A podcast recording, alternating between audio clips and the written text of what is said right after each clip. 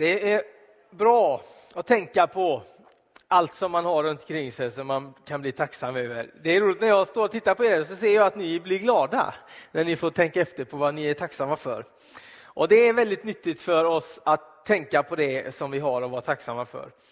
Då kanske någon säger att jag har inte så mycket att vara tacksam för. Fast någonting tror jag de allra flesta av oss kan hitta. När jag cyklar till kyrkan på morgonen så händer det ganska ofta att jag cyklar förbi en bekant som ofta är ute och går med sin hund. Och då tänker jag på mig själv, eller liksom jag har märkt hur jag reagerar när jag träffar honom. För när jag cyklar eh, på morgonen så tänker jag att det är tidigt och det är kallt och det, är liksom, det regnar och det är, cykelsadeln sitter snett och allt så här. Va? Och sen när jag träffar honom så märker jag på mitt ansiktsuttryck att det är så här. Och sen när jag träffar honom så säger jag hallå. Och sen märker jag att jag fortsätter att vara glad även när jag cyklar cyklat förbi honom. Inte på något vis för att han är någon speciellt lysande människa, det är han säkert. Men bara det att jag liksom tänker, ah, vad roligt, hallå. Så då är det som att då går solen upp i mitt liv. Det är viktigt att vara tacksam.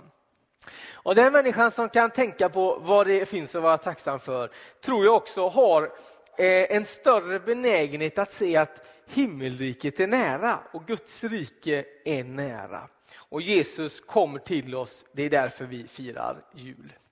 Och nu så skulle jag vilja berätta en, en, några, några dygn som jag var ute för här i den helgen som är alla helgonhelgen. Eh, det började så här att eh, Emmy och Jonjon var sjuka. De var hemma och var lite förkylda och jag och Kerstin vi skulle gå till kyrkan. Och så skulle hon vara med här lite grann och sen skulle jag köra hem henne innan eh, eh vi skulle fira vårt nattvardsfirande här på lördag eftermiddagen. Var det någon som var med på det, alla helgonafirandet? Det var i alla fall två stycken precis. Och då bytte jag om till, till mina eh, kyrkkläder. Och så skulle jag ha på mig min pastorsskjorta och så visste jag att jag har min pastorskrage, den ligger i, i, eh, på mitt kontor. Du vet, det är en sån här som man kan ta loss. Sån här va? Och då visste jag att den är på mitt kontor. Så då tog jag på mig alla mina kläder och så gick jag hit och så när jag kom hit så hittade jag inte kragen. Så jag letade, letade, letade och, och klockan började närma sig fyra och så skulle jag köra hem Kerstin och så träffade jag vår barnvakt Alexandra här utanför och sa kan inte du köra hem henne istället? Jajamän, det gjorde vi. Och så försökte jag ringa till min fru för att hon skulle vakna upp och skicka med en ny sån här pastorskrage så att den skulle få komma hit igen. Då.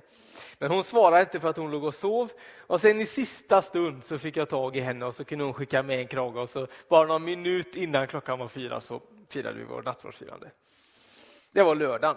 Och sen på lördag, lördagen, när lördagen gick över till söndag och på söndagmorgonen, när jag precis hade vaknat i min säng och låg och pillade med min telefon eller vad jag gjorde, så hör jag ett ljud ifrån källaren. Någonting som låter som en, som en smäll. Boom!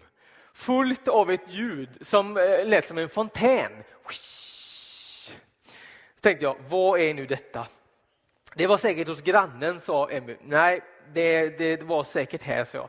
Så jag sprang ner i källaren och så hör jag att det liksom låter som en fontän ifrån källaren på söndagsmorgonen. Och då har alltså en av våra duschslangar som går från rören vid väggen till blandaren exploderat och så var det en stor fontän bakom vår duschkabin. Så jag fick stänga av kranen där och och så fick jag gå in till min granne och låna en, en, stor, en skiftnyckel för att kunna skruva loss där. Och så fick jag ta såna här eh, plastpåseklämmor för att klämma fast den här slangen så, så vi skulle kunna sätta på vattnet igen. Och Sen så gick jag iväg till kyrkan och så eh, var det söndag morgonen. Och sen på natten till måndag, så när klockan var två ungefär, så väckte Emmy mig och så sa hon eh, jag vet inte riktigt vad det är med John han får ingen luft. Han var väldigt förkyld och han hostade och hostade. Och det var som att han inte fick någon luft mellan, mellan varven. Och det gick inte över så vi fick ringa på ambulansen. Så de fick komma hem till oss mitt i natten där vid halv tre ungefär. Och kolla och då hade han lugnat ner sig och somnat igen. Så då låg han och sov och så kom ambulanspersonal och undrade vad vi höll på med. Vad var ni för hispiga föräldrar egentligen? Och det, så de fick åka iväg igen och så sa de ni får gå till vårdcentralen imorgon morgon istället. Och sen på måndagmorgonen så skulle jag och några kompisar åka till ett lekland som ligger i Skövde. Och så åkte vi dit och så när vi var där och lekte så var, det, var Kerstin och en av hennes kompisar i, i, på en studsmatta där. Och så fick man liksom krypa igenom en liten lucka för att komma in där. Och de studsade där och hade hur roligt som helst. Och sen så vid något läge så hoppade Kerstins kompis, fick hon lite fart och så vred hon sig i luften och flög ut genom den här luckan en och en halv meter och slog, slog rakt i, i, i heltäckningsmattan. Och slog i ryggen och liksom grät jättemycket och var väldigt trött. Och så började hon spy där, så vi förstår att hon har fått en hjärnskakning, så vi fick köra henne till, till akuten på Skövde sjukhus. Och sen på, på tisdagsmorgonen när jag stod och borstade mina tänder så kom jag på att ja just det, vi har ju vårt babyskydd, du vet det här som man har när man, som man fraktar små barn i när man åker bil. Det är inte hemma hos oss, det är hos några av våra kompisar. Så jag fick åka och hämta det hos dem på morgonen. Och så kom jag hem och så lämnade jag det hos Emmy och så cyklade jag till kyrkan. Och när jag hade cyklat några minuter så kom jag på att jag hade glömt mina nycklar. Så fick jag vända hem igen och leta genom hela farstun efter de här nycklarna. men hittade dem inte och så kom jag på att de ligger i bilen. Så tog jag bilnyckeln och gick ut och hämtade dem i bilen och så cyklade jag till kyrkan. Och när jag kom hit så ringde Emmy och frågade vad är bilnycklarna? Och de har jag med mig här. Ja, men det gör inget, så för det finns en bilnyckel hos Josef och Frida, du får gå och knacka på hos dem. Och så ringde Emmy till dem och det var ingen som svarade. Och det ösregnade något kopiöst den här tisdagsmorgonen. Så Emmy fick gå iväg och lämna Kerstin på dagis och så fick hon tag i en bilnyckel av, av Josef som hade lånat den. Eller ja, jag hade glömt den i henne, hans ryggsäck, så var det. Och sen när Emmy ska gå in genom eh, vår ytterdörr bara för att gå in innan hon skulle åka iväg med bilen så tappar hon bilnyckeln ner mellan trappsteget och ytterdörren. Så att den åkte ner på marken och inte nog med det, den åkte ner i ett rör som var under där. Så hon fick inte upp den. Så då fick hon ringa igen så fick jag låna Tonys bil och, och lämna tillbaka den nyckeln till henne så hon fick ta den andra bilnyckeln och åka iväg. Det var några dygn som jag hade eh, vid Alla helgona-helgen. Och då skulle man kunna vända sig mot Gud och säga varför låter du allt detta hända mig? Men man kan välja att se saker och ting på ett annat sätt.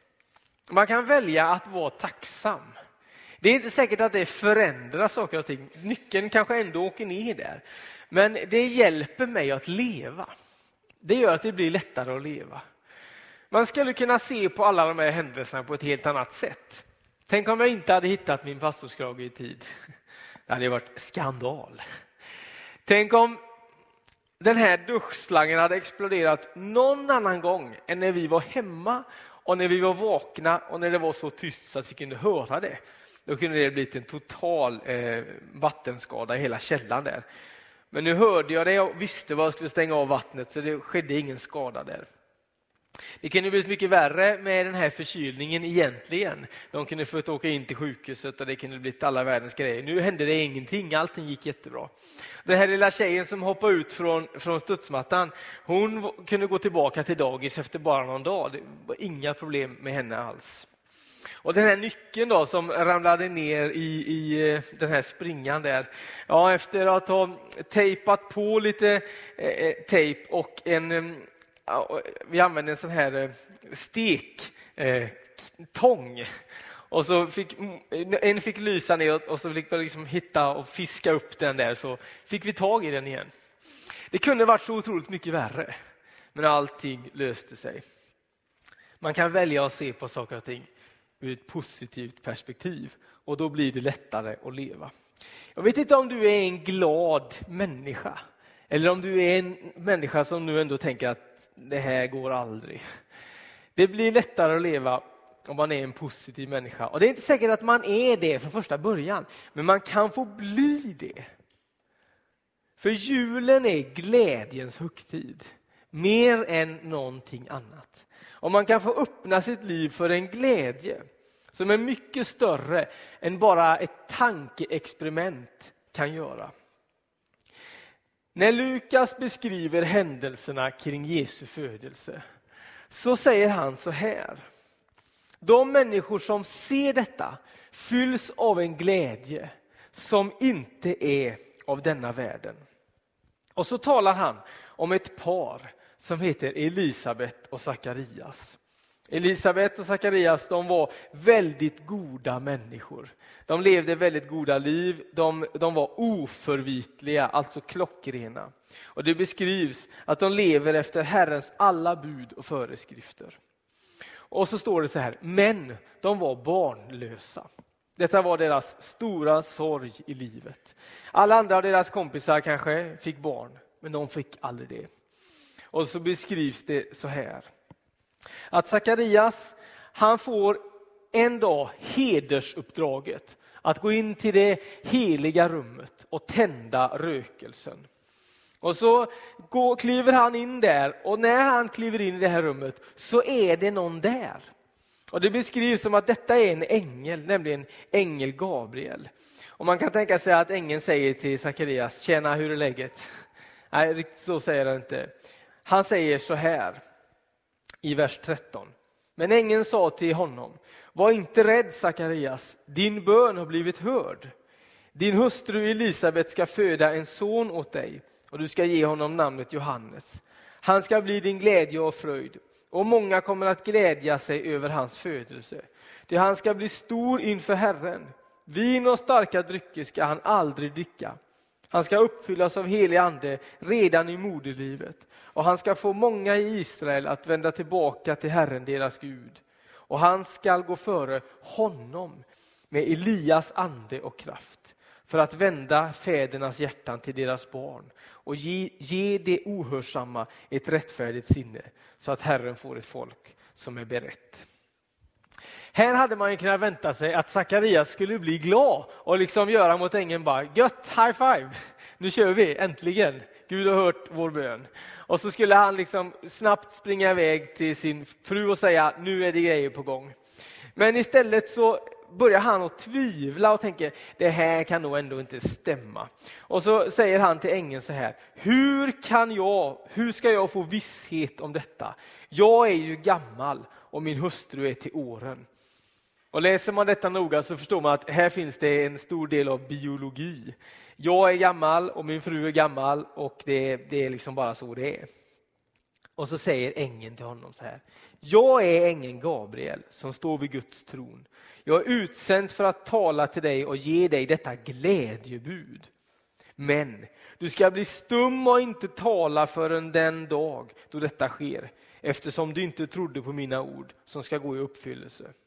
Så ut ur detta heliga rummet kommer Sakarias stum och tagen.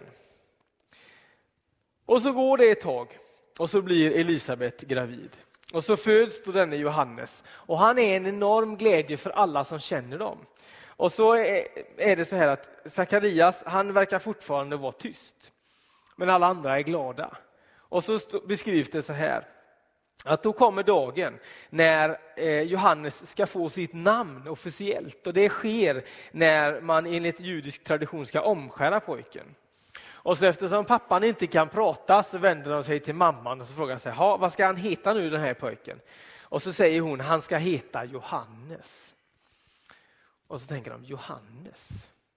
Vem är det som heter det egentligen? Det finns ju ingen i er släkt som heter det. Vore det inte bättre att han hette Sakarias? Det heter ju pappan. Det är ju inte mer än rätt. Nej. Men Elisabet hon säger, nej men vadå, han ska heta Johannes. Och Det verkar som att Sakarias på något vis har kunnat berätta det för sin fru under de här nio månaderna. Och så vänder de sig till Sakarias och så frågar de, du, nu får du gripa in här, din, din kvinna hon lyder oss inte. Och så tar, Johan, tar Sakarias en tavla och så skriver han Johannes är hans namn. Och så har det gått nio månader, minst, verkar det som i alla fall. Och så har Sakarias varit tyst. Och under den här tiden så verkar det som att han har förstått att Gud är på gång att göra någonting. Och så står det så här, att hans liv brister ut i en lovsång över detta. Det är som att glädjen i hans liv bubblar över och så brister han ut i en väl, fantastiskt välskriven och tillrättalagd lovsång som låter så här från den första kapitlet av vers 68. Välsignad är Herren Israels Gud som besöker sitt folk och ger det frihet. Han reser för oss frälsningens horn i sin tjänare Davids släkt, så som han för länge sedan lovat genom sina heliga profeter. Frälsning från våra fiender och alla som hatar oss. Han visar barmhärtighet mot våra fäder och står fast vid sitt heliga förbund. Den ed han svor vår fader Abraham. Att rycka oss ur våra fienders hand och låta oss tjäna honom utan fruktan. Rena och rättfärdiga inför honom i alla våra dagar. Och du, mitt barn, ska kallas den högstes profet. Ty du ska gå före Herren och bana väg för honom. Så skall hans folk få veta att frälsningen är här med förlåtelse för våra synder. Genom vår Guds barmhärtighet och mildhet. Han ska komma ner från höjden, en soluppgång för dem som är i mörkret och i dödens skugga och styra våra fötter på fredens väg. Detta är någonting av det som vi kallar för julens glädje. Han ska komma ner från höjden. Han ska inte vara långt borta från oss. Han ska komma hit. Och så ser Sakarias detta. Och när han anar att den son han har längtat efter i hela sitt liv är sammanflätad med det som är Guds stora löfte, då brister hans liv ut i en glädje som inte är av denna världen. Detta är någonting som vi ser gång på gång kring detta med Jesu födelse. Och julen är en hälsning om detta från himlen. Att Jesus har klivit in i vår mitt. Och det är ett faktum som vi kan få känna en sån djup glädje över, över hela det år som vi har. En dag så är Maria inne i sitt hus, troligtvis sina föräldrars hus. Och så håller hon på att greja med någonting verkar det som. Och sen plötsligt så är där en man med henne. Och så säger han till henne, var hälsad du högt benådade. Och så blir Maria rädd. Men i den vers 30 i Lukas evangeliets första kapitel så läser vi att ängeln säger, var inte rädd Maria, du har funnit nåd hos Gud. Du ska bli havande och föda en son och du ska ge honom namnet Jesus. Han ska bli stor och kallas den högstes son. Herren Gud ska ge honom hans fader Davids tron och han ska härska över Jakobs hus för evigt och hans välde ska aldrig ta slut. Maria kan inte förstå detta. Så hon frågar ängeln och han förklarar, så här ska det gå till. Och så säger han, gå och hälsa på din, din släkting Elisabet. Och så gör hon det. Och så åker Maria till sin släkting Elisabet och så träffas de. Och när de träffas så sparkar Johannes, kommer ni ihåg Johannes från berättelsen här innan? Han sparkar till i Elisabets mage och då förstår Elisabet hur detta hänger ihop. Och när hon ser det så exploderar hennes liv. Det bubblar över av glädje. Och så står det att hon ropar med hög röst i vers 42. Välsignad är du mer än andra kvinnor och välsignat det barn du bär inom dig. Hur kan det hända mig att min herres mor kommer till mig? När mina öron hörde din hälsning sparkade barnet till i mig av fröjd. Salig hon som trodde, till det som Herren har låtit säga henne ska gå i uppfyllelse. Alltså Elisabet, hon är grym. Hon förstår hela grejen. Och säga vad man vill om de här kvinnorna kring Jesu födelse. De kanske aldrig fick några glimrande karriärer. De kanske inte alls fick den plats de förtjänade i det samhälle de levde i. De kanske aldrig fick blomma ut i yrkesliv eller i sina gåvor. Kanske fick de aldrig den plats som de hade förtjänat. Men de verkar bära en andlig klarsyn som vida översträcker många av de gubbar som de har runt sig. En del fattar ju inte ens att det är Jesus när han går omkring och gör under, eller till och med ens när han uppstår. Men Elisabet, hon fattar att det är Jesus redan när Maria bär honom i magen. Och så säger hon, hur kan det hända mig att min herres mor kommer till mig? Och så till sist, Maria. Hon som fick betala kanske det högsta priset av alla där kring Jesu födelse. Hon offrade sin sociala ställning, hela sitt, sin heder, sin värdighet. Och hon upplåter sin kropp för att låta Guds rike få bryta fram. Hon fick antagligen resten av sitt liv bära skammen. Det var säkert många som aldrig trodde på henne. Men hon säger ändå till ängeln, låt det ske med mig som du har sagt. Och när hon möter Elisabet så verkar det som att då förstår hon och så brister hon ut i en glädje som inte är av denna världen. Och så står det så här i vers 46. 46. Då sa Maria, min själ prisar Herrens storhet. Min ande jublar över Gud, min frälsare. Han har vänt sin blick till sin ringa tjänarinna. Från denna stund ska alla släkten prisa mig salig. Stora ting låter den mäktige ske med mig. Hans namn är heligt och hans förbarmande med dem som fruktar honom varar från släkte till släkte. Han gör mäktiga verk med sin arm. Han skingrar dem som har övermodiga planer. Han störtar härskare från deras troner och upphöjer det ringa. Hungriga mättar han med sina gåvor och rika skickar han tomhänta bort. Han tar sig an sin tjänare Israel och håller sitt löfte till våra fäder att förbarma sig över Abraham och hans barn för evig tid. När människor möter Jesus i våra bibeltexter och kring Jesu födelse så ser vi detta. Det händer någonting med deras liv. Det är som att de får tag i ett källflöde som inte är av denna världen.